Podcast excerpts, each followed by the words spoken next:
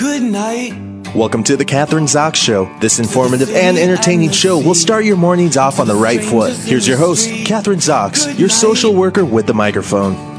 Welcome to the Kathryn Zox Show. I'm Kathryn Zox, your social worker with the microphone. You're listening to Voice America Variety.com and World Talk Radio.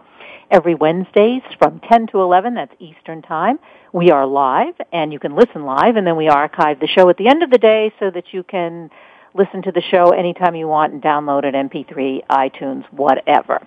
I have three guests joining me this morning. My first guest is Jonathan Alpert.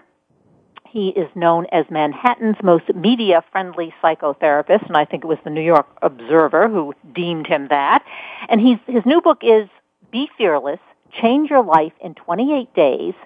Um, and this is for all of you who want to overcome your fears, lead a more satisfied life, achieve your dreams, and also reach your goals at the same time. So he's going to be our first guest. Second guest is Dr. Sheri Meyers. She's a licensed marriage therapist and nationally recognized infidelity expert. So I'm going to be talking to her about her new book, Chatting or Cheating. So I don't know whether you are chatting or cheating. Uh, but anyway, her book is Chatting or Cheating, How to Detect Infidelity, Rebuild Love, and Affair-Proof Your Relationship not easy to do, at least in my experience. My third guest is author Christy Matta. She's uh, an MA in the mental health. She has an MA in the mental health field. She's worked as a clinician for 20 years doing dialectical behavior therapy, and uh, the acronym for that is DBT. And she has developed programs for helping those coping with extreme stress so that they can cope with extreme stress in healthier ways. But first, here in the studio with us is Jonathan Alpert. Welcome to the show. Nice to have you on this morning. Hi, Kathryn. Thanks for having me on. Okay, you are the media's most most media friendly psychotherapist, so that's good because well, now we're on the radio. The New York, that's what the New York Observer said. well, that's great. That's a great title to have. Okay, you're be fearless. You're doing enough interviews. Go ahead. No, I was going to say you're going to. You, I want to read title of your book again because it's really Be Fearless, but it's not just Be Fearless, Change Your Life in 28 Days. So we're going to talk about that. I know you have a five-step program that you describe in the book so that we can do this in 28 days.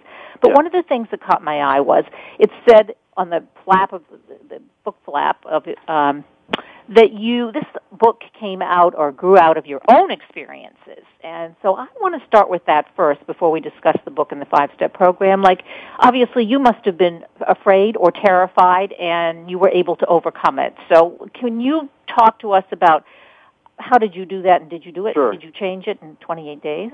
Sure uh, well it took a little longer than 28 days maybe 28 years but uh, I uh, I was a, a dorky, awkward, extremely shy kid, and for for a short time I wore uh, Forrest Gump leg braces, and you know had a, some physical uh, difficulties as well. So um, I didn't. I felt like I didn't quite fit in, and that led to shyness.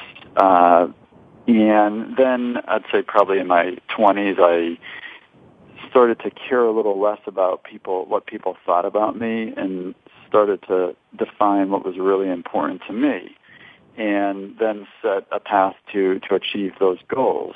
So if that was a certain career goal or um, a social goal to, to interact more and more efficiently and more effectively with people, then, then I did it.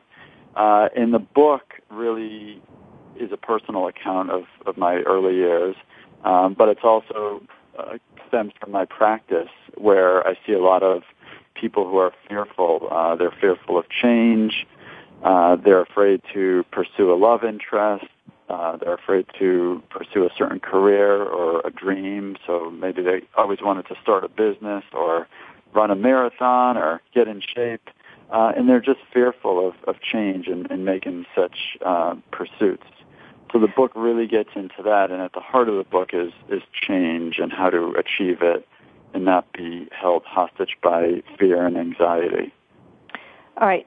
So we have to first, as I understand it, we, we don't want to be held hostage, uh, obviously, by our fears, or we can't achieve all the things you just described.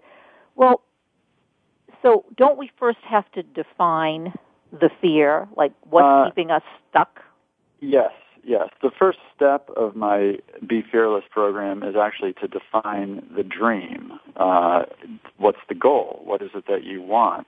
And that's usually the first question that I ask a new client, and it's the first question that readers will be asked in the program. What is it that you want? Visualize that. And I ask readers to write out a list of their goals and dreams and just like let it rip, whatever it is, no matter how outrageous they think it is. And then from there, we fine tune the list and you know make a determination whether the goal is realistic, whether it's a, a, a goal that's internally motivated, or if it's something that maybe they feel pressure from family or society to achieve. So we start to define the goal and clarify goals. Uh, and then from there, we, we move into breaking the fear pattern. And in this, this is where we, we talk about like what's stopping us. And I actually have readers write out like all the reasons why they can't do something. And it's powerful because it purges the system, so it's cathartic in a way. And, uh, and clients and readers really respond nicely to that. Jonathan, are there any areas that people, would you say, now in our culture, in our society today, are more fearful of? Are there any fears that stand out? I know job, marriage, all the relationships, all of those kinds of things. But uh, is there any one thing that you would say that's really prevalent today that really most of us get stuck from? Uh, lately, I'm seeing a lot of people who are who are unemployed. They're they're between jobs. They're losing their job, and they're fearful of how you know how they'll support themselves, how they'll support their their families. I'm also seeing people who are employed, and they're fearful that they might lose their job, their livelihood, and uh, it certainly doesn't make them perform very well at their job. It, it's actually uh, debilitating in a way. Uh, but I would say over the past two, three years, I'm seeing a lot of, of that. Um, I'm also seeing a lot of people, and I think this has probably been around since, uh, you know, hundreds of years ago, but people who are afraid they'll be alone forever. Uh, my practice is in Manhattan, and there are a lot of single people, and these people are afraid that they just won't find the love of their life and they'll grow old alone. Um, so you know, despite all the technological opportunities we have to meet people through online dating and, and the like, we, that, that fear is stronger and bigger than ever. All right, well, let's take the first one because I think that's really, well, they both are, but that's obviously really relevant today fear of losing your job not keeping your job or if you lose it you're not going to get another job but some people are going to be listening and say well that's just pre- i mean that fear is not a mindless fear. That's a reality. And so is am I holding I mean that is something that is a real possibility. I am going to be fired from my job. I am going to be let go and I am not going to be able to support my family. Yeah. Well, it, it is a very real possibility, but to think negatively, I'm going to lose my job and that's not really substantiated by fact. It's more fueled by fear and sort of the, the frenzy that's out there.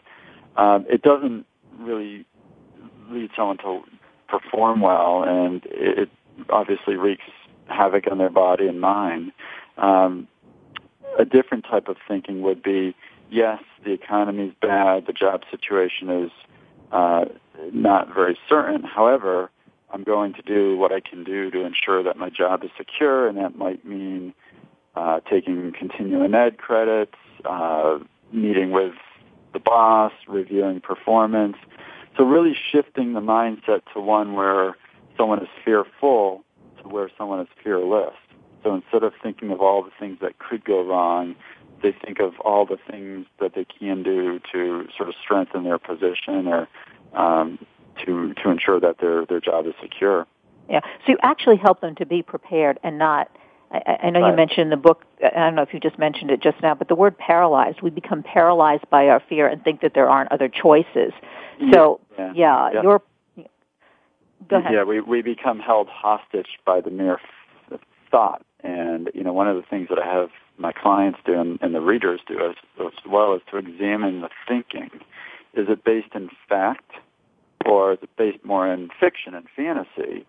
and I get into what I call the negativity bias, and this is rooted in our in our DNA. It goes back thousands of years ago, where we needed to be primed to think negatively. So when we're thousands of years ago, when there's a real threat where we could actually be harmed by natural disasters and wild animals running around, we need it to be alert. We need it to be vigilant. So we would think negatively. Is there danger ahead? What is it? What will I do? But for many of us, that has sort of stuck around and we're just, we're, we're vigilant, hyper vigilant, uh, to these, to these dangers that might exist.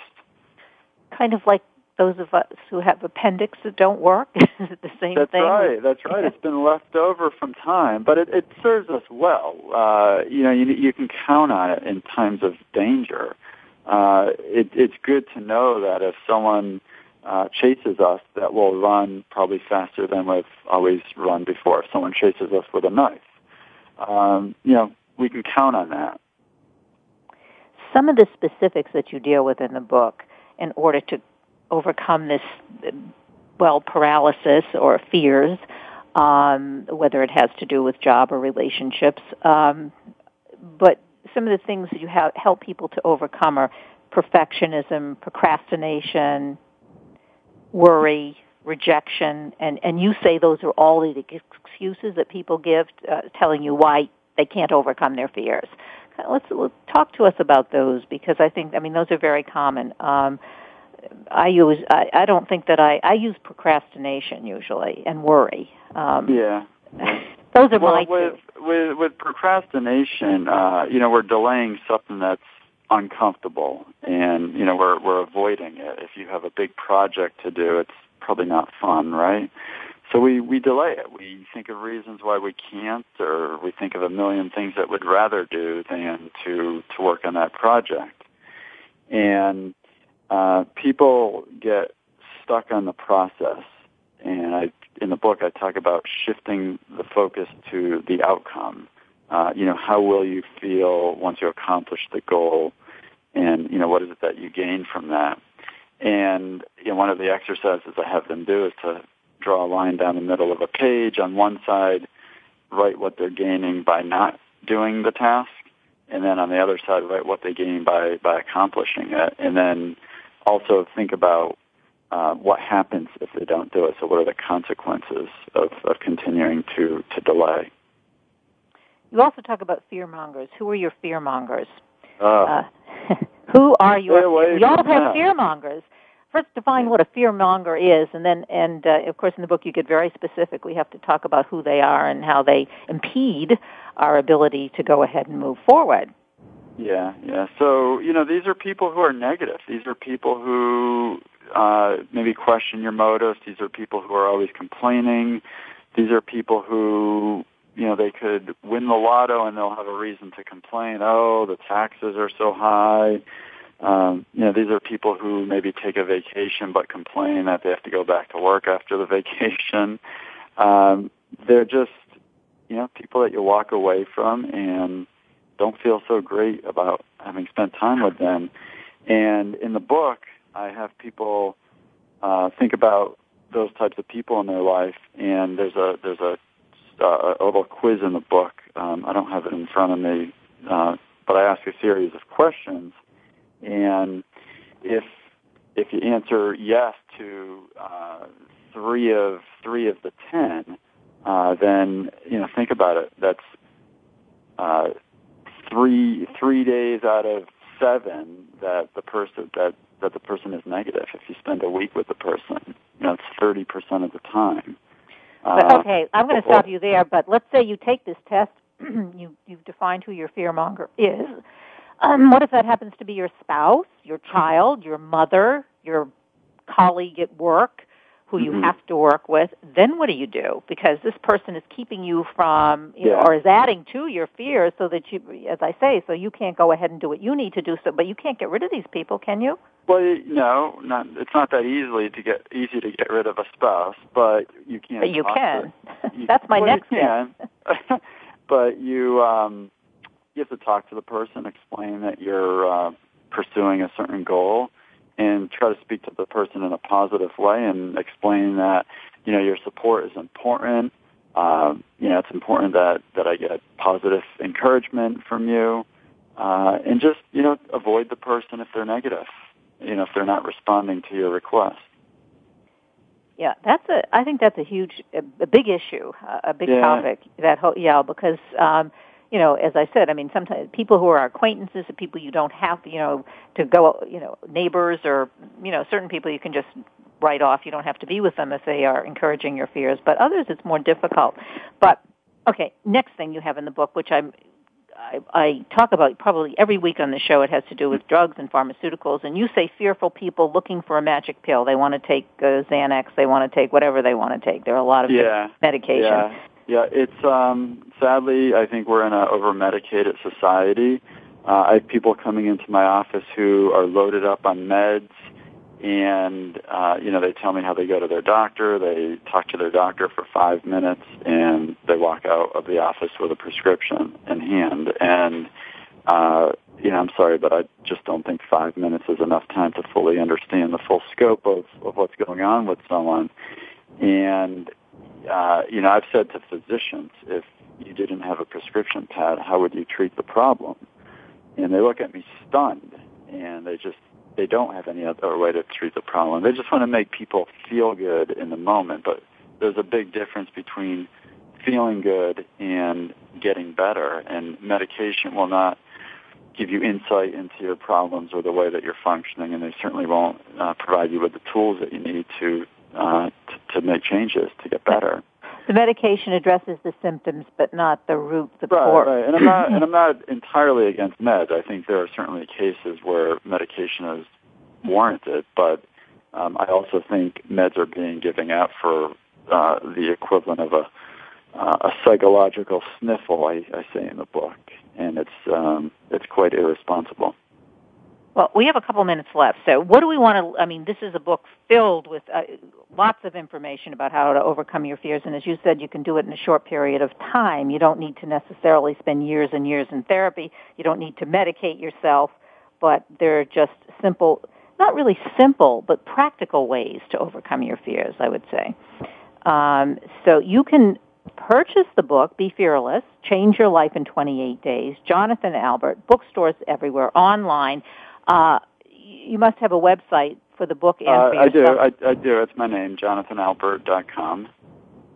And uh, the book came out yesterday, the 24th of April, and uh, it's getting a lot of attention. I had an op-ed piece in the New York Times this past weekend, uh, my views on therapy and how therapy can actually be uh, harmful to you. Uh, long-term, never-ending therapy where the therapist just sits there and nods his head uh, and I took a very strong stance against that, and I'm getting uh, hundreds and hundreds of emails, a lot of those hate emails from other therapists, but a lot of them uh, very positive and encouraging emails from, from people who are sharing their story with me about being stuck in therapy. So, what is it? Give us an example of one of those hate emails where they're saying that you you don't know what you're talking about. I mean, these are other therapists. You're going, you know, uh, well, business. let's see. I think I think one is clearly hateful when they said "go to hell."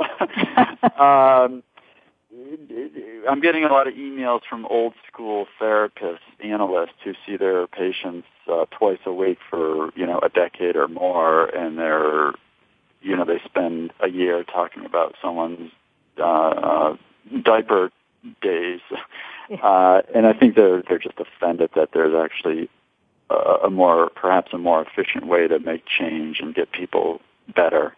Um, I think so, they're threatened, maybe threatened, not offended, maybe offended too, but threatened. It threatens their whole.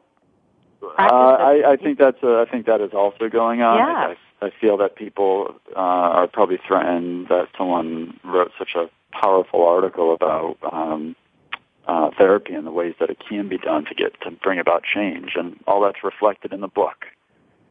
And, and, and I think in the book also what it does. First of all, being in therapy twice a week, and I've been in therapy. I'm a social worker. I think any. I mean, I always thought that anybody who does therapy uh, or has a clinical practice should at least have been in therapy themselves, not necessarily for years and years or twice a week, but have some sense of what it is. But therapy changes and it evolves. And I guess, I mean, that's kind of what I, your book is about and the way in which you go about conquering your fears. I mean, it has to be kind of consistent with how we live our lives today. You know, we had the Freudian psycho in the 1800s where, you know upper middle class ladies sat and talked to the therapist for we but we've evolved since then so isn't that part of it i mean our therapies have to change too like uh, I, I think so. Our, our society has changed. Uh, you know, especially now when where the when the economy is bad, people don't have the the money to afford therapy for so such a duration and frequency. And uh, you know, people want results. I have people coming to me, and we set out very clear goals and uh, come up with a three month plan or a 28 day plan, and they want results. They they don't want to sit in therapy for years. Uh, they don't want to be mired in it like so many people seem to be these days. Well, um, Jonathan, I think you've accomplished that in your book. And as yeah, I think it's it's just one of those books that it is very practical and does fit into our life and our lifestyle today. Be fearless. Change your life in 28 days. Jonathan Alpert. Thanks so much for being on the show this morning. Thank you, Kathryn. Uh, great to be here. Thank you very great much. Great to have you. Well, my next guest is Dr. Sheri Meyers. It's all about therapy, actually, this morning. All three of my guests. She's a licensed marriage therapist and nationally recognized infidelity expert. And uh, I'm going to be talking to her about her new book, Chatting or Cheating How to Detect Infidelity, Rebuild Love, and affair proof your relationship. I guess we'll just take a short break for a minute and then we'll be right back. So don't go away with Dr. Sheri Meyers.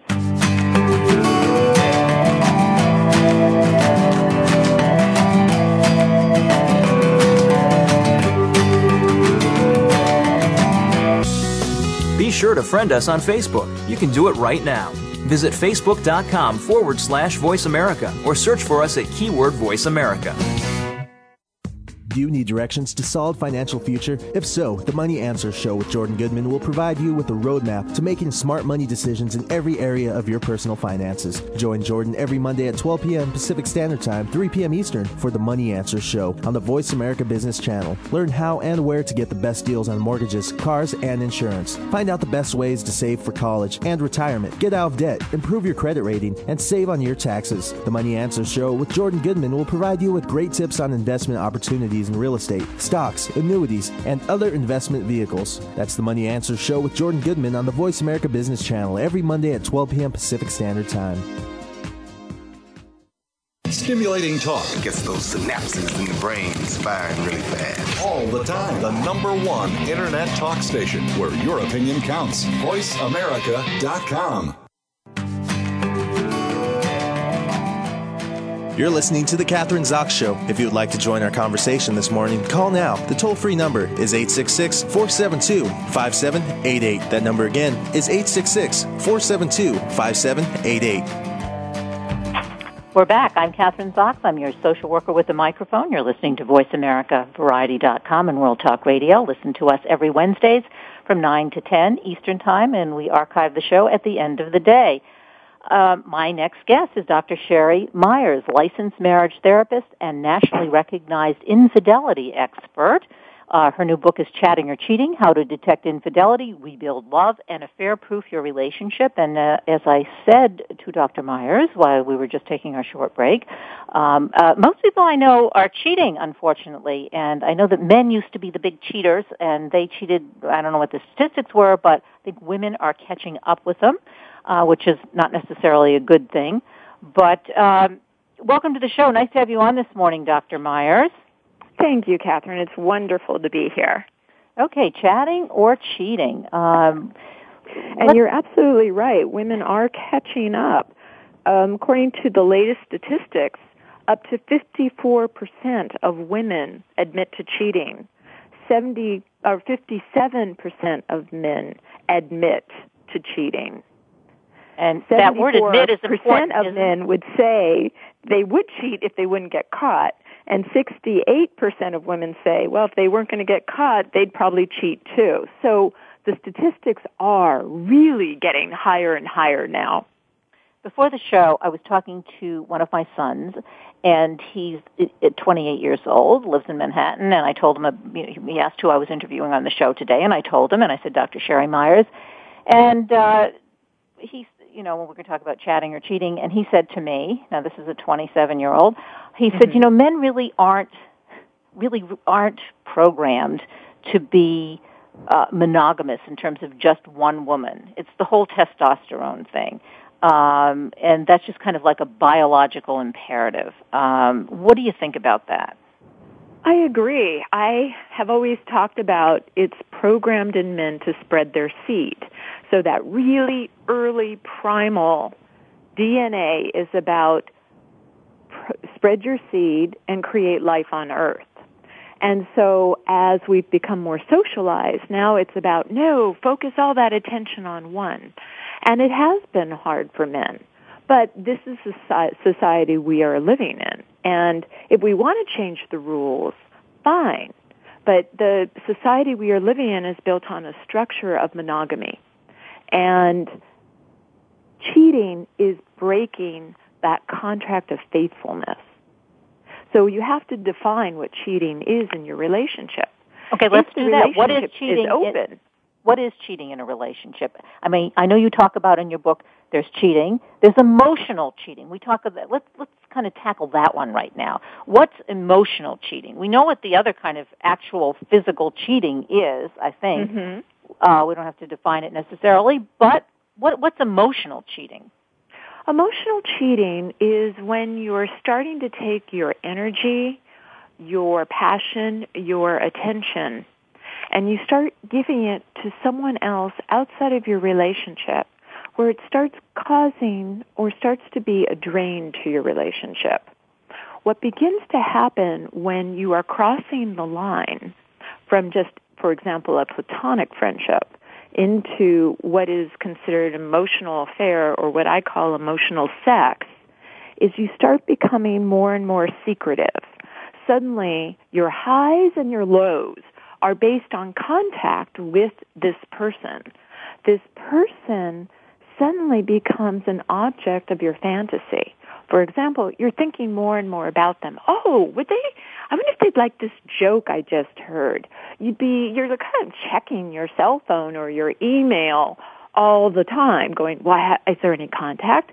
Uh, maybe I should text." You start thinking about them more than you're even thinking about your partner or your kids, and your excitement starts becoming more and more attached to them so your go- so your doc- partner. Doctor, you your go-to person is this person, this third person in your in your marriage or or your partnership or whatever. So in other words, things that are exciting to you. I mean, you really define it well. So in other words, you're all excited about something. You don't necessarily want to tell your partner, but you want to tell this third person and you want to right. share, right? And what's happening is you're excluding your partner more and more. So your world, your inner world, is starting to get attached to your friend, quote unquote, your what I call your emotional lover. And in comparison, the feelings you have for your partner are starting to drain. They're starting to flatline. You're not feel you look at your partner and you go, God, I don't have the same feelings as I do with my friend. And what begins to happen is you start building this fantasy around the friend that your partner cannot in real life compete with. And we start having crushes and falling in love with this fantasy person. And that's the danger of emotional sex. And that's the danger of not staying aware and vigilant when we're starting conversations with people that we have an attraction to. Is there any time that this emotional sex could be a positive in terms of adding to your relationship? Let's because no relationship is perfect. Let's say you you know you have your partner, you are fairly happy, uh, you have a pretty good relationship, but there are certain things missing. Maybe your partner isn't interested. You're interested in art. He or she is not. So you find a third person of the opposite sex or the same sex if you're gay, whatever, and you ha- and that person starts to fulfill that need and then you don't require so much from say your primary partner and so it's okay because then you have you you're not always kind of like on that person to to give you uh, stuff that they don't have or don't want to or are not interested in. Is that I think I think that's one of the reasons I wrote my book Chatting or Cheating because you're absolutely right it makes perfect sense that we should fill in our relationship with others. And of course we should. However, I'm in a way I feel like the Paul Revere of our time, riding through the you know, the British are coming, the British are, okay, be aware, be aware, affair, affair, be oh. aware, be aware. because it's so easy to cross the line. Of course we need friends. That's beautiful.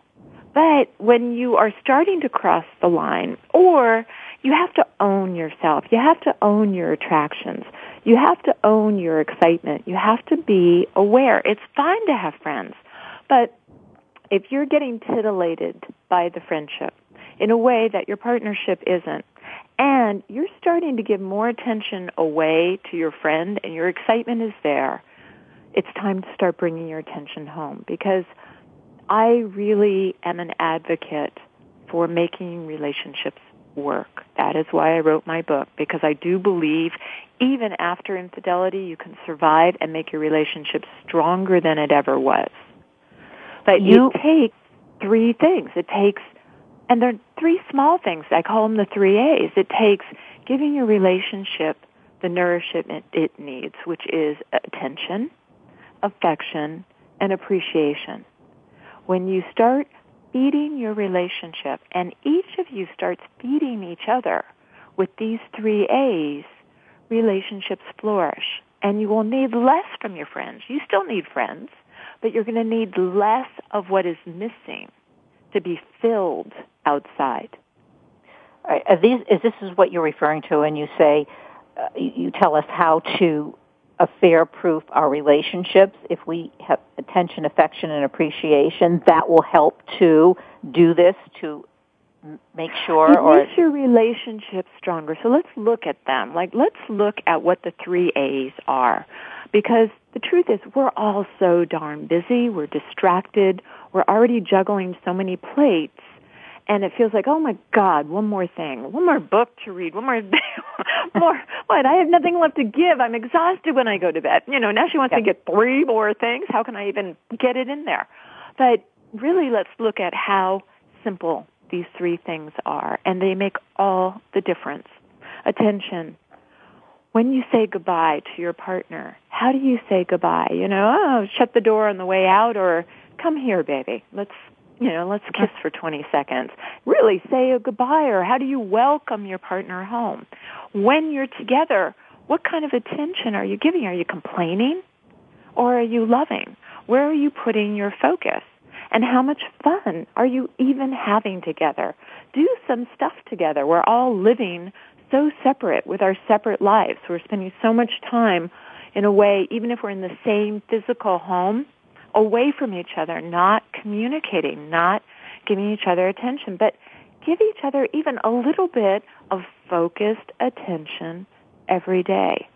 That is going to make a big that difference. Is so, I just, I'm going to stop you because I think that's really key. The word be aware and pay attention to how you're interacting with your partner. And as you say, we're I mean, we're so busy. Most of us don't do that. You know, your partner comes in the door and it's hi, and then you're doing something else, and you know, mm-hmm. you're not, you're certainly not paying attention to him or her. Really important. But what about this? Okay, now let's go on to next. Let's say that you really suspect that your partner is having an affair. Mm-hmm. Then what do you do? How do you do? You have to prove it and then deal with it, or what do you do? All right, it's very important if you suspect your partner is having a physical, emotional, or even cyber affair. And what I don't recommend is just coming out and telling him you're feeling. It's important to gather evidence because your partner is going to deny it. So the more evidence you have, the better the case you're going to have. But let's say you have found a piece of clothing in their car that doesn't belong to you, or you've checked their cell phone and found texts or dirty pictures. and you go, wait a minute, what is this? Or you happen to see an email or see photographs that are questionable. Take your proof, and then you can ask your questions. But the way I suggest, if you will, asking and confronting your partner is with love. And there's something called the Oreo cookie. Because love, your partner is going to go into denial and feel defensive. Love in some ways breaks through that. If they're feeling like they have to defend themselves, you're not going to get any answers and you're not going to get truth because you're going to get their fear. So the way to approach your partner is with what I call the Oreo cookie. And that's starting because I like chocolate. So you start with the chocolate, the positive, then you fill it in with the evidence and the facts, and then you seal it with chocolate. So it might be something like this. Sweetheart, I love you. I love our relationship. I know there's been maybe a little distance between us lately and it's been getting more and more separate and I want to talk to you about some things because I want our relationship to be strong. Then you talk about, you know, I I happened to notice this text that came in on your phone the other day. And what what does it mean when someone sends you a text that says, "Hey sexy, I miss you." Um, I'd I'd like to talk to you about this because this is very alarming to me, and I'm concerned. I love you, and let's work this through. Please tell me the truth. So basically, and you do it in a rational, reasonable way. So that basically you know, you, you start with love, you talk about what you know, and then you open the discussion, the conversation for discussion. When I was reading your book, I was thinking, mm-hmm. and, and I, I think that's, that's great advice, obviously. I think that, and it does work well. But as I was reading your book, I just became aware of, and maybe you know about this, but I actually heard it on some uh, another talk show that they have GPS, GPS tracking systems that they have now that you can buy for $199 and you can put it on someone's car and they say allegedly to maybe track your kids to be sure that they are going where they sure. say they're going and that they're doing what they're supposed to be doing or not speeding or not going to friend's house they're not supposed to be at. But individuals are using it to track their partners and sticking it in their car or on their car, I'm not sure where you put it, so that they can specifically track way, where they are going and then have evidence as to their cheating. What do you think about that? Well, you know, if someone had a tracking device on my car and they said, why were you at this restaurant? Hey, it was business. I mean, there's so many. you probably would need more because we're adults you know, kids, it's a little easier. Adults, I think it's a little harder. There's also tracking devices, if you will, uh, for the internet because truthfully, so much, there's such a way to track via cell phones and emails and receipts. Where's the money being spent? I'm not sure you have to buy a car tracking device. I'm not sure what that seems so simple, like a real fit. Here, you know, you've been to this restaurant. Well, unless they have, unless it's a, truly a physical lover and they happen to be going to their house, you know, you say, well, who's at this address? You know, that that would make it really easy. Or why were you at a hotel?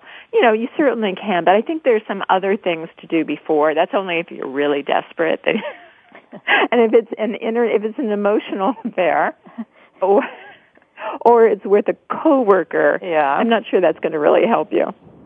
Okay. Uh, use that as a last resort. Let's say, right. you, yeah, you have the receipts, you have other things, and you also have tried to talk to your partner, but it's not working. So then you have to. Well, I guess you know they used to, or still do, they hire, to hire private, private detectives. Yeah, yeah. following. Yeah, but with they're going out of business, I understand with some of these GPSs. But um, uh, I mean, but you all, but I think you added to this. Like, there's just so much information. I mean, the texting and computers, and, and the other thing though. But like, if you said to your partner, "I saw some, you know, on somebody text you and said, "Hey, you look sexy today." Well, why are you snooping on their text? I mean, how far do you go as a partner to like, you know, read their emails, read their texts, that kind of stuff? Isn't that kind of invasion of someone's privacy, or how does that work? Well, it it absolutely is, but if you're at a point where you're thinking of GPSs, then you're feeling something is yeah, missing, and there's a serious breakdown in communication going on that you can't talk about it. Uh, but let's let's talk about maybe resolving this before it ever gets to that situation. For some of your listeners, it might be there, and you may have to take drastic means, But I would start with sitting down and having a conversation because my guess is if there's cheating going on by either person, something's missing in your relationship, something else is going on, there's been a breakdown in your connection. My guess is you're not appreciating each other, you're taking each other for granted, that boredom or complacency or routine is set in and one or both of you are looking for excitement outside of the relationship.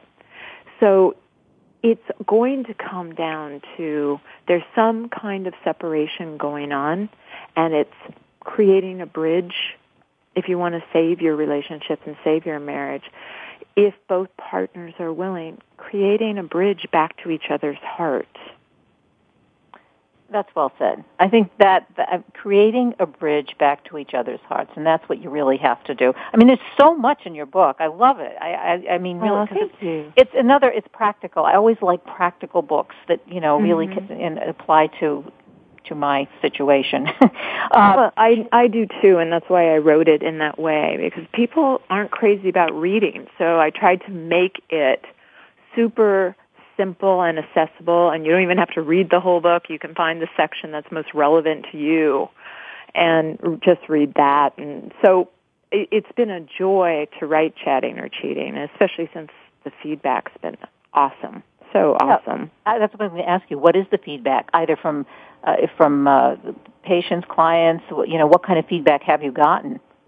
Oh, I'm getting incredible thank you letters and people who have read the book just being so excited and especially as they apply the all the techniques for healing because half the book's about healing it's not just about affair becoming a fair aware it's about how to affair proof right. your relationship. And building those bridges. We have to say goodbye, but I want to mention the title of the book again because it's Chatting or Cheating, How to Detect Infidelity, Rebuild Love, and Affair Proof Your Relationship. Uh, author Sheri Meyers, and she uh, marriage therapist and nationally recognized infidelity expert. Thanks so much for being on the show this morning. Love talking Thank with you. you, Kathryn. Uh, we're going to just take a short break, and uh, we'll be right back. I'm Kathryn Zox, your social worker with a microphone. You're listening to VoiceAmericaVariety.com and World Talk Radio. Our next guest is Krista or Christy Matta. She's also uh, a therapist and has worked in the mental health field for over 20 years, clinician, trainer, and she uh, does a certain kind of therapy, a behavior therapy called dialectical behavior therapy, DBT for short. So we're going to find out what that is when we come back. Don't go away.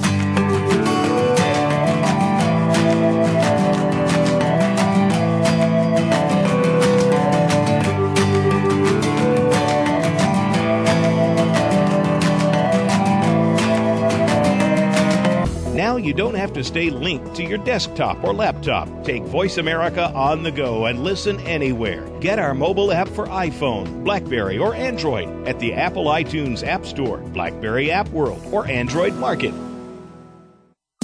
Streaming live, the leader in Internet Talk Radio, VoiceAmerica.com.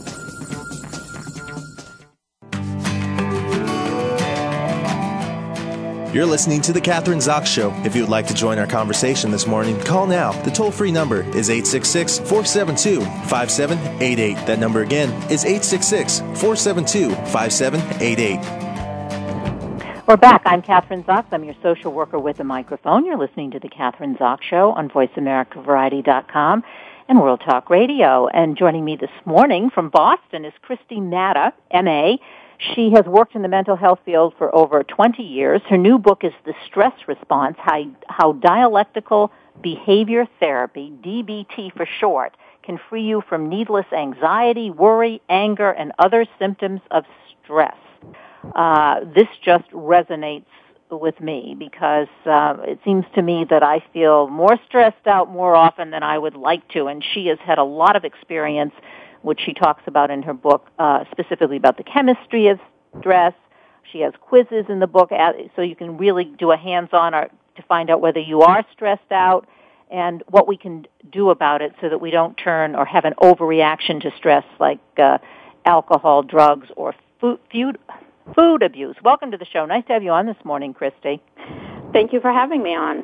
Okay, so stress response, the stress response. Um, what is the stress response, and why is it so important? I mean, I, actually, I mentioned a few things, uh, but uh, you know, exactly what is the stress response that you talk about specifically in the book?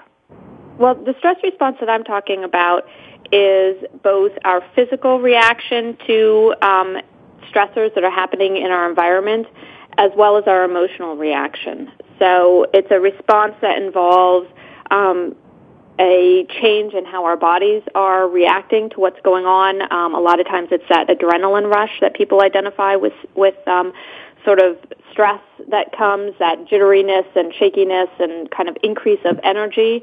Um, that's a physiological response. Um, there are changes in our brain, and then there are there's also an emotional response. Often, um, things that stress us out also cause us to feel angry or irritated or anxious, and so the stress response is both that physical and emotional response. So when we happening. have these physical and emotional responses to stress, whatever they, you know, as you say, it could be I mean, you talk about in your, it could be in a traffic jam, raising a family, you know, a job, whatever it is. Um, and we react to that stress in a negative way. What does that do to us? I mean, I make the assumption it's not a good thing most of the time the way we react to stress. And if we overreact, we really, well, I'll, what, what do we do? What are we doing to our bodies and to our minds if we overreact to those kinds of stressors in our lives? That... Right. We can cause ourselves a lot of problems. What happens is a certain amount of stress is okay. It can be motivating for us. You feel some pressure at work and it can motivate you to do what you need to do and get a project done or get to work on time or whatever it is you need to do to kind of have your life functioning well. But when we're overloaded with stress or when we begin to handle stress in negative ways, say by continually going to the cookie jar or by having um, something to drink to kind of ease the pain and that becomes habitual and develops problems, we start to make things worse by the way that we're dealing with stress. And we make it worse both in our behaviors, which then the behaviors, the things that we were doing to decrease stress may actually then cause more stress in our lives because they themselves become problems. And um, we don't we don't deal with the stress that's occurring and the physical reaction that's happening in our bodies and so over time, that chronic stress can lead to a lot of problems. Um, it can lead to feeling fatigued, um, feeling run down. Our bodies can sort of stay in this hyper state of um, adrenaline rush for a long period of time. And then they start to, we can't continue to function in that way. And so that's when we get really tired and run down. Um, we are more likely to get sick when we've been under stress for long periods of time. Um, there are changes in our brain that may, potentially could make your brain actually age more quickly if you're under stress for long periods of time and you're not able to manage it or respond in healthy ways. So it has really significant um, effects on our, our bodies as well as in what we do. So it has a major effect on our immune system, is what you're saying, in, in a very negative kind of way, and makes us very vulnerable to not only uh, health, physical health, but also mental health, our brains.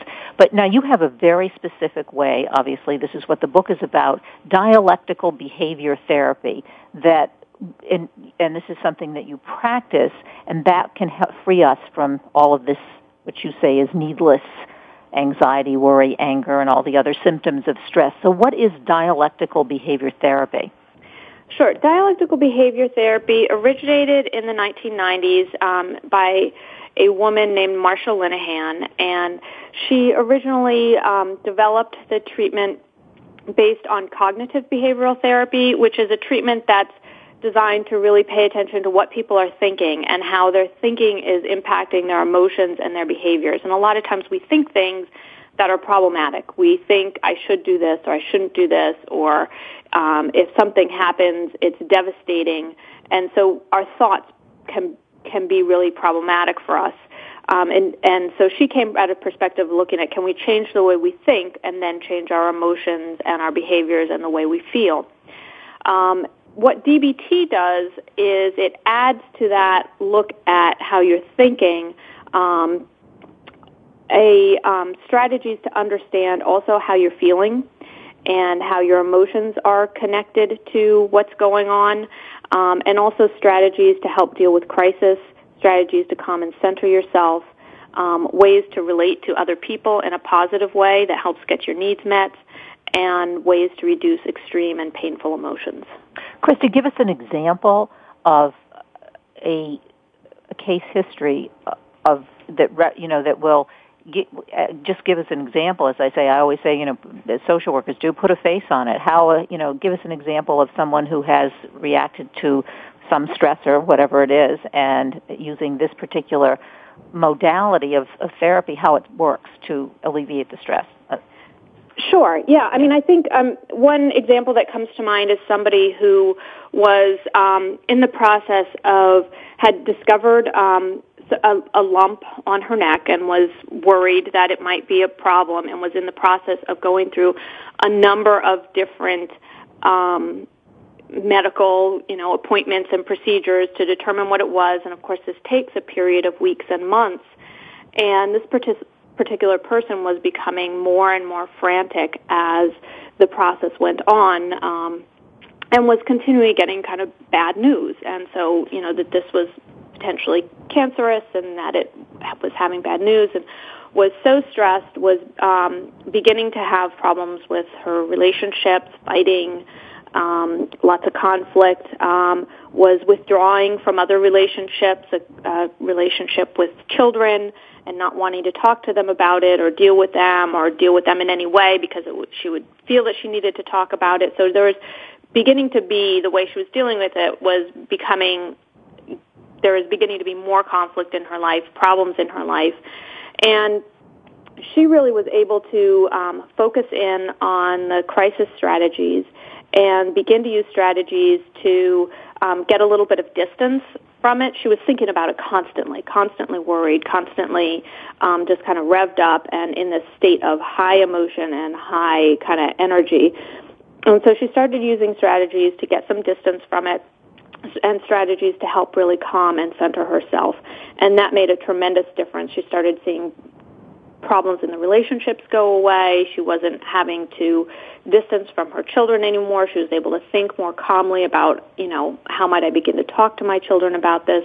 And it's because we can't we can't be in a state of crisis 24 hours a day. We can't it's emotionally overwhelming. And so she was starting to use some strategies just to um, give herself a little bit of a break um, during the course of the day, which began to improve how she was dealing with the whole situation. So how often do you I mean that's a great example because I think so many of us today are confronted with that kind of stuff. I mean having to wait for a diagnosis as you say, you know, uh, and the first thing any I think the first thing most of us and I'm in generalizing, I know if I have a lump, it's cancer. That's it. It can't be anything else but cancer, and then you have to go from there. Um, at least that's been you know my experience and, and something it could be totally benign but that's what you think about and you get into mm-hmm. this as you describe this like really stressful situation. And so this is interesting. Dial- this dialectical behavior therapy dbt does it work on certain populations better than others or children and adults? Is is it is it good for um, uh, both children and adults and a variety of, of uh, demographics different kinds of people yeah, I mean, it can really work with a variety of people. I know um, I've worked with people who are adolescents as well as adults. Um, I haven't worked with young children with it, and I think because it's a, a treatment that also looks at your thoughts sometimes with young children, um, that's hard to really get into. Although I think some of the strategies, it's got a component of mindfulness, which is a, a meditative type of um, of component designed to help sort of calm and center yourself and help you focus. And that actually has been used very effectively with children as being incorporated into a lot of schools these days um, to help children be able to focus better. So I think components of it certainly would be a wide variety. Um, the treatment as a whole and the strategies as a whole definitely for adolescents and adults, um, particularly people who are in places where they're feeling highly emotional. Would this be a replacement for, say, you know, and I've had several shows this past few weeks on medicating children uh, for children who are diagnosed with uh, uh, uh, tef- attention deficit disorder, those kinds of behaviors, instead of me- giving them medication, you could use this particular strategy, can you? Or in conjunction with maybe less medication? It might be effective in conjunction with less medication, and certainly the mindfulness. I think, you know, you see in schools kids who just don't know how to focus and um, who are kind of all over the place. And we have now, I mean, you talked about feeling more and more stress lately, and I think in our the way we are today with we have so many com- competing demands and we have so many interruptions to our thinking from cell phones and emails and things just kind of coming at us all the time and that's happening more and more. And so learning how to be present in the moment and really be able to focus yourself is a very important skill for both children and adults I completely agree, and I have just a personal uh, sort of antidote. I'm working on this website, and one of my sons is working on a website, and he was stressed out about the website and his the one he's doing, and I was stressed out about the one I'm doing. We both we started laughing. It's like, I mean, we have website anxiety. This is crazy. I mean, 30 years ago, 20 years ago, no one would ever thought about that, but it creates so much anxiety because it's related to your work and your business, and uh, this kind of um, DBT would work well, I would think, for both of us.